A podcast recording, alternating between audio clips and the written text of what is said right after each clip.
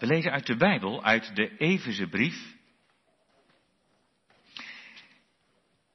We lezen uit Efeze 4. Het is een gedeelte waarin het gaat over de Heilige Geest. In deze dagen na Pinkster leek me dat wel goed en ook belangrijk. En ik hoop ook volgende week in de avondmaalsdienst daarmee verder te gaan, het begin van hoofdstuk 5. En ik denk in de avonddienst dan de catechismus over het gebed, de eerste zondag van het gebed. Want daar staat dat hele mooie zinnetje, dat het voornaamste, het belangrijkste van de dankbaarheid het gebed is. Dus dat past eigenlijk prachtig in de voortzetting en de dankzegging voor het heilige avondmaal, over het gebed. Maar eerst Efeze 4 vanaf vers 17. We lezen daar Gods woord als volgt. Dit zeg ik dan en getuige van in de Heere dat u niet meer wandelt zoals de andere heidenen wandelen in de zinloosheid van hun denken, verduisterd in het verstand, vervreemd van het leven dat uit God is, door de onwetendheid die in hen is, door de verharding van hun hart. Zij hebben zich ongevoelig als ze zijn geworden overgegeven aan losbandigheid om alle onreinheid begeerig te bedrijven. Maar u hebt Christus zo niet leren kennen, als u hem tenminste gehoord hebt en door hem onderwezen bent, zoals de waarheid in Jezus is. Namelijk dat u, wat betreft de vroegere levenswandel, de oude mens aflegt, die te gronde gaat door de misleidende begeerten. En dat u vernieuwd wordt in de geest van uw denken. En u bekleedt met de nieuwe mens, die overeenkomstig het beeld van God geschapen is, in ware rechtvaardigheid en heiligheid. Leg daarom de leugen af en spreek de waarheid. Ieder tegen zijn naaste. Wij zijn immers leden van elkaar. Word boos, maar zondig niet. Laat de zon niet ondergaan over uw boosheid. En geef de duivel geen plaats. Wie gestolen heeft, moet niet meer stelen, maar zich liever inspannen om met de handen goed werk te doen, om iets te kunnen delen met wie gebrek heeft. Laat er geen vuile taal uit uw mond komen, maar wel iets goeds, wat nuttig is tot opbouw, opdat het genade geeft aan hen die het horen. En bedroef de Heilige Geest van God niet, door wie u verzegeld bent tot de dag van de verlossing. Laat alle bitterheid, woede, toorn, geschreeuw en laster van u weggenomen worden, met alle slechtheid. Maar wees ten opzichte van elkaar vriendelijk en barmhartig en vergeef elkaar, zoals ook God in Christus u vergeven heeft. Tot zover. De tekst voor de preek is vooral vers 30. Dertigste vers, en bedroef de Heilige Geest van God niet, door wie u verzegeld bent tot de dag van de verlossing. Bedroef de Heilige Geest niet, dat is het thema voor de preek. Dat is die Pinkstergeest. Bedroef de Heilige Geest niet, dat is het thema voor de preek. Even 4, vers 30. Gemeente, als het gaat over de Heilige Geest, dan kun je wel eens horen, wat merk ik eigenlijk van de Heilige Geest?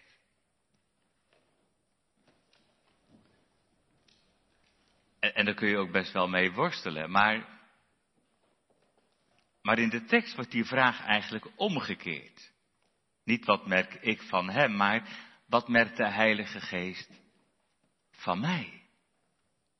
Van u, van jou, van mij.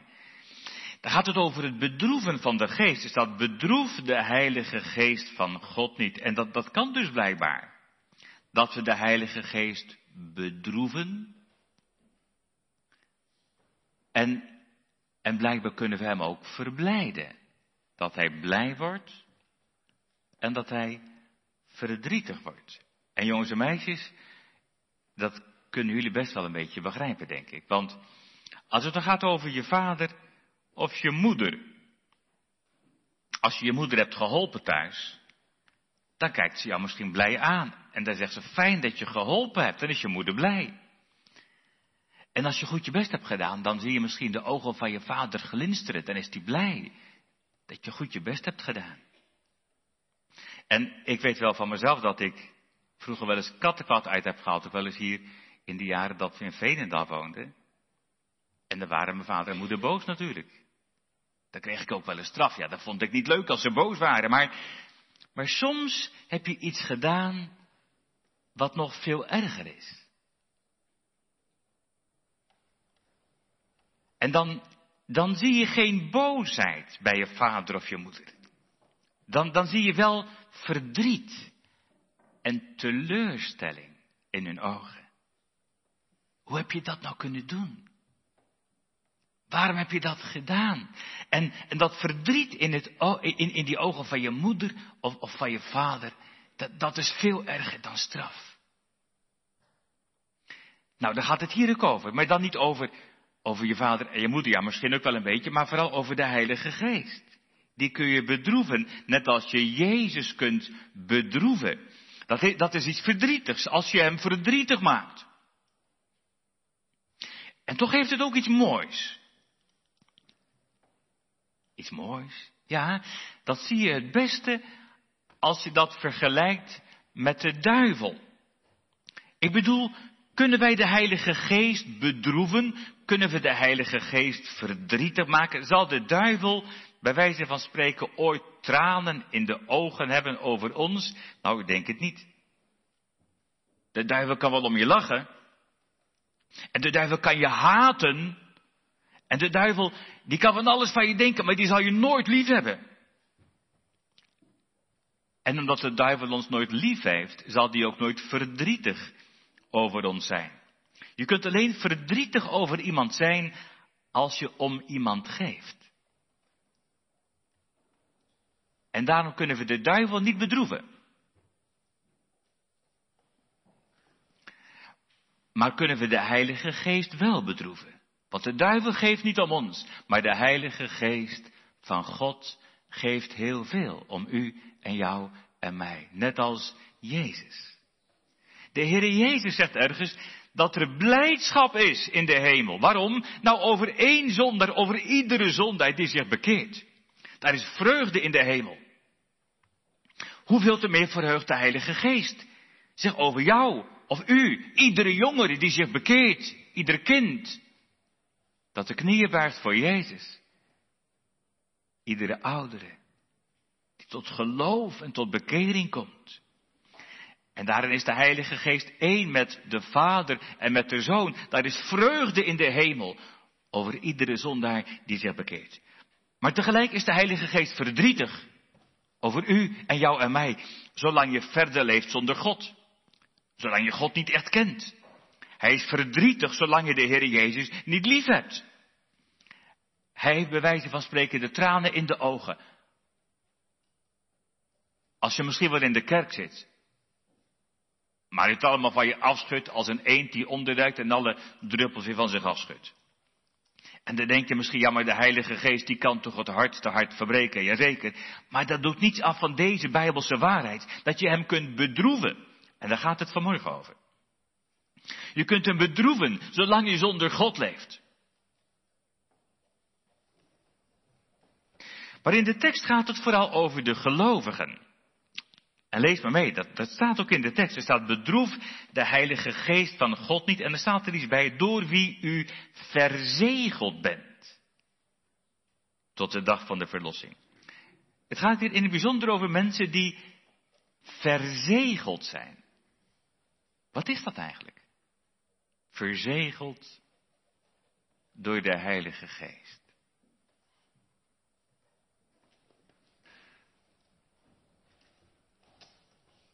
Soms denken uitleggers aan een bijzondere geestelijke ervaring. Zo van een bijzondere vervulling van de geest die niet iedere gelovige kent. En dan gaan ze er eigenlijk vanuit, er zijn gelovigen die, die niet zijn verzegeld, die die bijzondere ervaring niet hebben. En gelovigen die wel zijn verzegeld. Alsof een soort, ja, ook een soort tweederangs gelovigen zijn, die, die, die niet zijn verzegeld, maar toch wel echte gelovigen. En dat lijkt me niet de bedoeling. Het gaat in die Efeze brief wel over verdieping in het geloof. Verderop dan spreekt de apostel Paulus in 5 vers 18 over het vervuld worden door de Heilige Geest. En daar is wel verschil in natuurlijk. In hoeverre je vervuld bent met de Heilige Geest. En dat is ook een aansporing om meer van die geest te verwachten, om te verlangen naar meer van die vervulling, om vol vervuld te worden van die Pinkstergeest. Maar de verzegeling met de Heilige Geest is iets anders. Hier gaat het over de Heilige Geest als een zegel. En de ouderen weten wel wat een zegel is, denk ik. En jongens en meisjes, als jullie dat niet weten, dan kun je in het kerkboekje kijken. Daar zie je bij die vraag wat betekent verzegeld zijn, een ring. Dat noemen we een zegelring, waar een zegel in staat. Een zegel. Nou, vroeger had je bijvoorbeeld dat, dat een koning een brief verzegelde. Dan liet hij een druppel lak of was op die brief vallen. En dan drukte hij met die ring of met een ander zegel in die lak. En dan zag je in die lak de afdruk. Dat was het zegel van de koning. Dan wist je, die brief, die is van de koning. Die komt bij de koning vandaan. Je kunt het ook een beetje vergelijken met het schrijven van je naam in een boek. Daar zet je je naam erin, of op je, op je fiets bijvoorbeeld, dat die ingegraveerd zou worden. Je naam erin, daar zeg je mee, die, die fiets of, of dat boek, dat is van mij. Dus als je het kort zegt, zo'n zegel is een eigendomskenmerk. Dat is hier bedoeld. Er zijn wel wat meer betekenissen van een zegel, maar het gaat om een eigendomsmerk. Een, een zegel is dus iets waarmee je iets, iets laat zien, dat, dat is van mij, dat hoort bij mij. En, en hier staat dat de Heilige Geest dat zegel is. Hij verzegelt niet alleen, maar die geest is ook zelf dat zegel. Dat is ook wat te vinden aan het begin van die Efeze brief. In Efeze 1 vers 13 staat dat, dat u bent verzegeld met de Heilige Geest. Dus de Heilige Geest is zelf dat zegel. Waarmee de Heere zegt, je hoort bij mij. Nou, misschien dat iemand die vanmorgen er wakker is, zegt, um, is, dat dan, is dat dan niet de doop? De doop is toch ook een teken en een zegel dat de Heere zegt, je hoort bij mij. Dat is waar. Alleen de doop is een teken aan de buitenkant. De Heilige Geest is het teken en zegel aan de binnenkant. Nou, wie zijn er dan verzegeld met de Heilige Geest? Zijn dat alle mensen die gedoopt zijn? Ja, dat kun je moeilijk volhouden, want niet iedereen die gedoopt is, of, of je nou voor de Bijbelse kinderdoop bent, of dat je dat tegen. Er zijn mensen die zeggen, verdopen alleen volwassenen, maar niemand kan volhouden dat alle gedoopte mensen verzegeld zijn met de Heilige Geest. Want niet iedereen die gedoopt is, is een ware gelovige. Wie zijn er dan verzegeld? Als je het heel kort zegt, alle echte gelovigen. Dat we zeggen, iedereen die met God is verzoend. Iedereen die de Heer Jezus hartelijk lief heeft. Iedereen bij wie die geest de liefde van God uitstort in je hart. Dat kan in, in verschillende maten. Het kan zo heel aarzelend zijn. Het kan soms heel, heel, heel, heel onzeker zijn. Dat, wel dat verlangen dat je het niet zeker weet. Maar maar dan toch dat die geest dat geloof geeft. Alle echte gelovigen die de Heer Jezus van harte lief hebben. En daar wil ik ook iets meer van uitleggen. Want als je zo'n zegel met de ring afdrukt, dat is een, een ding, een dood ding. Maar de Heilige Geest is geen dood ding. Hij is een persoon. Hij is een levend zegel. En hoe merk je dan dat de Heilige Geest een levend zegel is? Dan merk je dat aan dat leven van de Geest. Als je die Efeze brief leest, dan is het eerste wat we vinden, is dat die Heilige Geest tot geloof brengt. Bijvoorbeeld Efeze 1 vers 13. Dat we zeggen dat je niet alleen maar in de kerk het evangelie hoort en er niks mee doet. Maar dat je echt tot geloof in Christus komt. Dat je als een arme zondaar vlucht naar Jezus. Dat je je overgeeft aan die zaligmaker van zondaren. En verderop, Efeze 2, daar worden heel krachtige woorden gebruikt. Van dood levend worden. Van nature zijn we geestelijk dood. Al zijn we springlevend, maar dood voor God. Je leeft zonder genade, zonder Christus, zonder de Heilige Geest. Maar die Heilige Geest maakt wat dood is levend. Je gaf niet om God, maar nu geef je wel om God.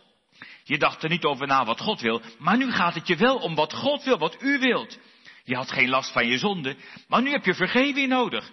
Je miste Jezus niet, maar nu kun je Jezus niet meer missen. En in hoofdstuk 4 gaat de apostel daar verder op in. Bijvoorbeeld in vers 17 en 18 waar we begonnen te lezen. Dan zegt hij, je wandelt niet meer zoals de heidenen. De heidenen die doen wat ze willen en zich van God niks aantrekken. Nee, hij zegt, je leeft nu met Christus.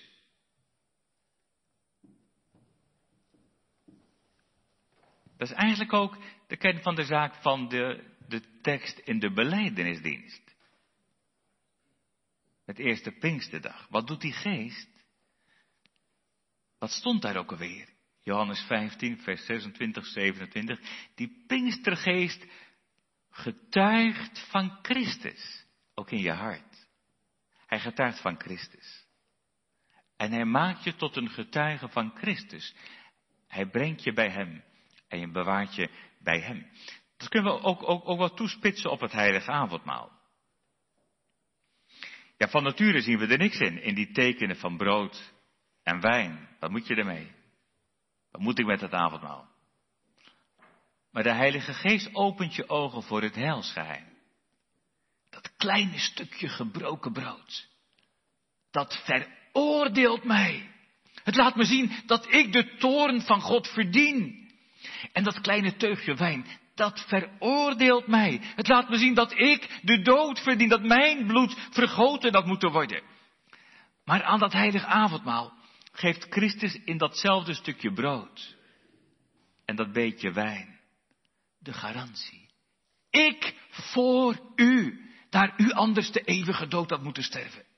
Dat stukje brood en dat beetje wijn, dat zijn de tekenen en de zegels van zijn onuitsprekelijke liefde. En daarom geven die eenvoudige tekenen zoveel vreugde. En daarom is het ook zo'n voorrecht dat we toch weer heilig avondmaal mogen vieren. En dat het avondmaal bediend mag worden. Mijn hart, o hemel, majesteit, is tot uw dienst en lof bereid. Soms ben je er helemaal vol van. Dat je vol bent van Christus. En, en soms lijkt het zo ver weg. Soms ben je vervuld van die geest, maar soms ben je zo dor en zo dood.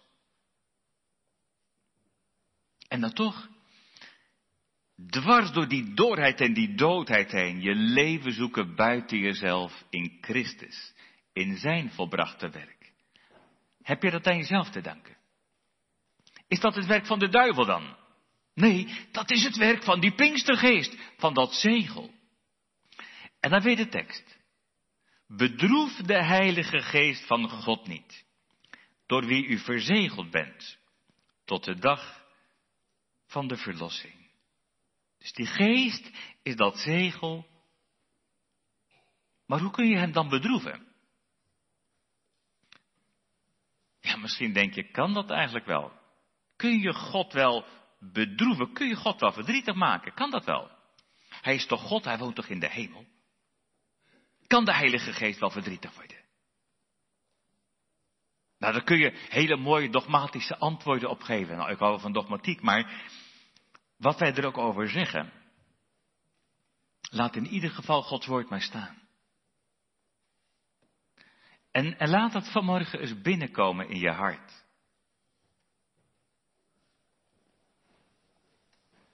Blijkbaar, blijkbaar kan ook ik de Heilige Geest bedroeven.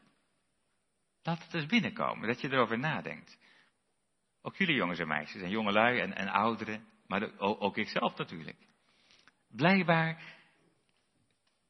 blijkbaar kan ik de Heilige Geest bedroeven.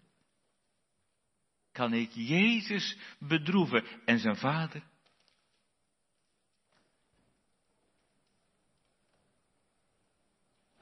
Want er staat er niet voor niks. Bedroef hem niet.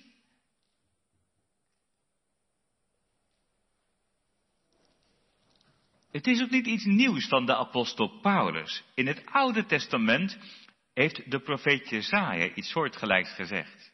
Ook als het over de Heilige Geest gaat, moeten we geen vreemde tegenstelling maken tussen het Oude en het Nieuwe Testament, alsof het totaal anders is, alsof het een andere geest is. Dat is echt onzin. Het is dezelfde geest, ook in het Oude Testament.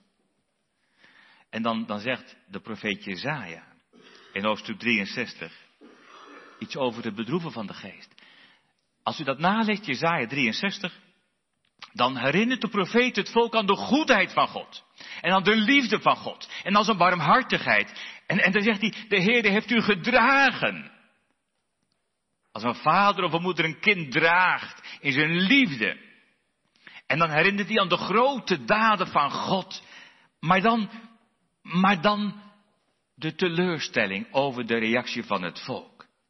Dan zegt de profeet, in vers 10 van 63, zij daarentegen zijn ongehoorzaam geworden en ze hebben zijn heilige geest bedroefd. En juist daar merk je in het hoofdstuk Jezaja 63 hoeveel de Heer om hen geeft. En dat verdriet is een bewijs van zijn liefde. Maar waar wordt die geest dan verdrietig van? Nou, zei Jezaja, als je ongehoorzaam bent. Nou, jongens en meisjes, dat is meteen een antwoord op een van die vragen. Hoe kun je de Heilige Geest bedroeven? Als je het heel kort zegt, als je de Heer ongehoorzaam bent, dan bedroef je hem. Ja, maar wat wil hij dan? Nou, let nog eens op de tekst. Er staat iets heel moois in de tekst. Er staat, door wie u verzegeld bent tot de dag van de verlossing. En het gaat hier over de gelovigen, dus het gaat hier niet over de persoonlijke verlossing, maar over de toekomstige verlossing. Het gaat hier over de wederkomst. De laatste dag. Verzegeld tot de dag, de laatste dag, de dag van de verlossing. Ja, maar dat is de oordeelsdag, inderdaad. Dan worden koren en kaf gescheiden. Die dag van de verlossing, dat is voor het kaf, de oordeelsdag. Maar voor de gelovigen de dag van de verlossing. Van de volkomen verlossing van de duivel. Dan heb je nooit meer last van die oude vijand. Dan heb je nooit meer last van de zonde in je hart. Dan ben je nooit meer dor en dood. Dan heb je nooit meer last van twijfel. En van dat verdriet over jezelf. Dat is de volkomen verlossing van alle lijden, van alle ziekte, van alle verdriet. Nou, wanneer wordt de Heilige Geest blij? Als je denkt aan de tekst, aan die verlossing. Nou, als we ons voorbereiden op die dag van de volkomen verlossing. Als we dan eruit zien naar die dag van de volkomen verlossing. Als dat ons leven stempelt. Maar als je er helemaal niet over nadenkt. Als je er helemaal niet mee bezig bent. Met die dag van de volkomen verlossing. Dan wordt de Heilige Geest bedroefd. Want door hem ben je verzegeld tot die dag van de verlossing. De Heilige Geest verheugt zich over jongeren en ouderen die bij Jezus willen horen. Maar wat moet de Heilige Geest daarvan denken? Als je de naam van Jezus nog nooit hebt genoemd bij je collega's of bij je vrienden, wat moet hij daarvan denken? Als je denkt, dat durf ik niet door, dat vind ik maar vroom genoeg. Wat moet de Geest daarvan denken? Er staat nog meer over in het verband van de tekst. In vers 19, daar gaat het bijvoorbeeld over, over losbandigheid en onreinheid, de onreinheid van de wereld. Nou, als je meedoet met de zonde van de wereld, met de onreinheid, de losbandigheid, Of met de vrije seks. Of een beetje ertussenin. Ja, dan maak je de Heilige Geest verdrietig. Dat heeft ook te maken met de muziek waar je naar luistert. Met welke muziek vul jij je hart? En u? Is dat, is dat muziek waar de duivel vrolijk van wordt? Of waar de Heilige Geest blij van wordt? En en de films waar je naar kijkt. Zijn het nou films waar de duivel van baalt? Of waar de Heilige Geest verdrietig van wordt? En de letters die je leest. Het is wel goed om te weten wat er speelt in de wereld. Dat is best belangrijk dat we weten wat er aan de hand is. Eh, we worden niet geroepen om met een boekje in een hoekje te gaan zitten, maar maar wat de geest wil, is dat we midden in de wereld staan, maar niet meedoen met de zonde van de wereld. Dat we ons laten vervullen door Hem en door zijn woord. Juist in deze tijd. Want we zijn verzegeld met het oog op die dag van de verlossing. Wat me ook opviel bij de voorbereiding van de preek is dat dat bedroeven van de geest hier ook wordt betrokken op de manier waarop je met elkaar omgaat. Het is niet alleen in zeg maar in het mystieke, in de verbondenheid met God alleen. Een van de oude kerkvaders, Chrysostomus, die zegt, als wij elkaar kwetsen, gewoon als mensen, en zeker binnen de gemeente, dan kwetsen wij de Heilige Geest, omdat die woont in de harten van de gelovigen. En dan noemt de apostel heel concreet in vers 25 het spreken van leugens. Als je oneerlijk bent, elkaar voor de gek houdt, elkaar misleidt. Want de geest is de geest van de waarheid. Hij verblijdt zich in de waarheid, maar is bedroefd over de leugen. In vers 26 gaat het over boos worden, ruzie, twist. Ook iets verderop in vers 31 en 32. Dat kunnen wij elkaar kwetsen.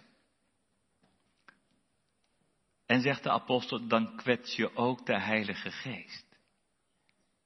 Dat geldt in het bijzonder aan de avondmaalstafel. Daar kun je niet zitten met een haatdragend hart. Dat kan niet. Dat kan niet. Jij zegt, Tim, mag je dan alleen aangaan als je met niemand een conflict hebt? Nou, soms zijn er conflicten, die kunnen wij niet oplossen, al zou je dat graag willen. Soms lukt het niet een verstoorde relatie te herstellen. Dat moet altijd van twee kanten komen. Maar wat wil de Heilige Geest? Nou, in vers 32 bijvoorbeeld, wees ten opzichte van elkaar vriendelijk en barmhartig. En vergeef elkaar zoals ook God in Christus u vergeven heeft. Dat wil niet zeggen dat het altijd goed komt, hier op aarde. Maar dat wil wel zeggen dat ik niet langer haatdragend blijf. En dat ik bereid ben te vergeven. Dat is niet afhankelijk van wat de ander doet.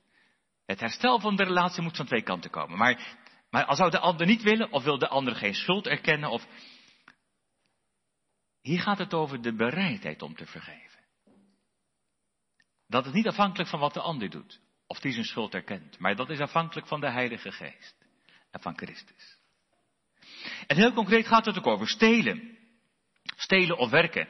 Of dat je bereid bent te delen. En, en het gaat ook over onze woorden. Wij zeggen wel eens, ja wat maakt het nou uit wat ik zeg, dat zijn maar woorden. Maar dat zegt de Heilige Geest niet. Het maakt heel veel uit wat we zeggen. Onze woorden zijn belangrijk. Wat komt er soms een vuilheid uit onze mond? Soms letterlijk vuile moppen. Vunzige grappen. Of opmerken, soms hele vloeken of halve vloeken. Of bastaardvloeken, wat het ook mogen zijn. Soms hele akelige woorden, kwetsende woorden. Letterlijk staat er, en dat zult u niet meer vergeten. Letterlijk staat er taal die stinkt als rottevis. Dat staat er letterlijk. Taal die stinkt als rottevis. Waar de Heilige Geest bij wijze van spreken de tranen van in de ogen krijgt. Maar hij verheugt zich in goede woorden. Hij verheugt zich in opbouwende woorden, bemoedigende woorden, soms ook vermanende woorden, in de liefde en troostende woorden.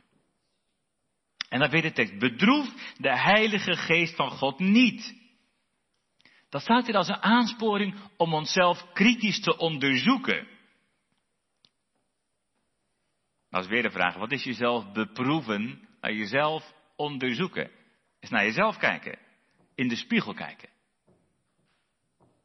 En misschien denkt iemand, nou, eh, dan blijf ik maar mooi veilig af van het heilige avondmaal. Ik hoef me niet op te geven, dat doe ik niet. Ik, ik, ik kom gewoon niet, ik ben er niet. Dan zit ik veilig thuis. Zou het? Zou het? Zou de Heilige Geest daar blij mee zijn? Zou je dan, zou je dan veilig zijn? Als je denkt, nou, voor mij hoeft dat allemaal niet. Zou je dan veilig zijn als je nog niet weet of het goed is tussen Christus en jezelf? Zie je niet hoeveel verdriet je daarmee Christus doet? Hoe lang wil je nog doorgaan met het bedroeven van de Heilige Geest? Het is ook een aansporing om in de spiegel te kijken als we, als we eigenlijk gewend zijn naar het heilige avondmaal te gaan. Ook in zo'n voorbereidingsweek is dat best wel belangrijk in die spiegel te kijken. En laat die aansporing dan maar weer binnenkomen. En dat zeg ik ook, ook tegen mezelf, ook als predikant. Want het kan zo makkelijk een sleur worden, een gewoonte. Dat je zegt, hebben die woorden misschien betrekking op mij? Heb ik misschien de Heilige Geest bedroefd in de achterliggende tijd? Hoe is, hoe is mijn geestelijke leven eigenlijk in vergelijking met, nou ja, het begin van de coronatijd bijvoorbeeld? Was nou die achterliggende tijd een tijd van geestelijke verdieping? Een, geest van, een, een tijd van, van geestelijke vernieuwing? Of ben ik alleen maar afgestomd? En verslapt? Ben, ben ik opgescherpt of niet? Is die liefde voor het woord en voor zijn huis geïntensiveerd? Of staat het verder van me af dan ooit tevoren? Of heb ik misschien toegegeven aan zondige verlangens? Juist toen ik veel thuis was. Of was er groei in de kennis van Christus? Ik moest bij de voorbereiding van de preek ook denken aan de mogelijkheden om weer naar de kerk te gaan. Ook dat we nu die derde dienst hebben. En ik begrijp best dat, dat u zegt, daar zit ik niet op te wachten om, smiddags naar de kerk te gaan. Ik vind dat zelf eerlijk gezegd ook niet zo fijn, smiddags. Maar de andere kant is, is het niet een voorrecht?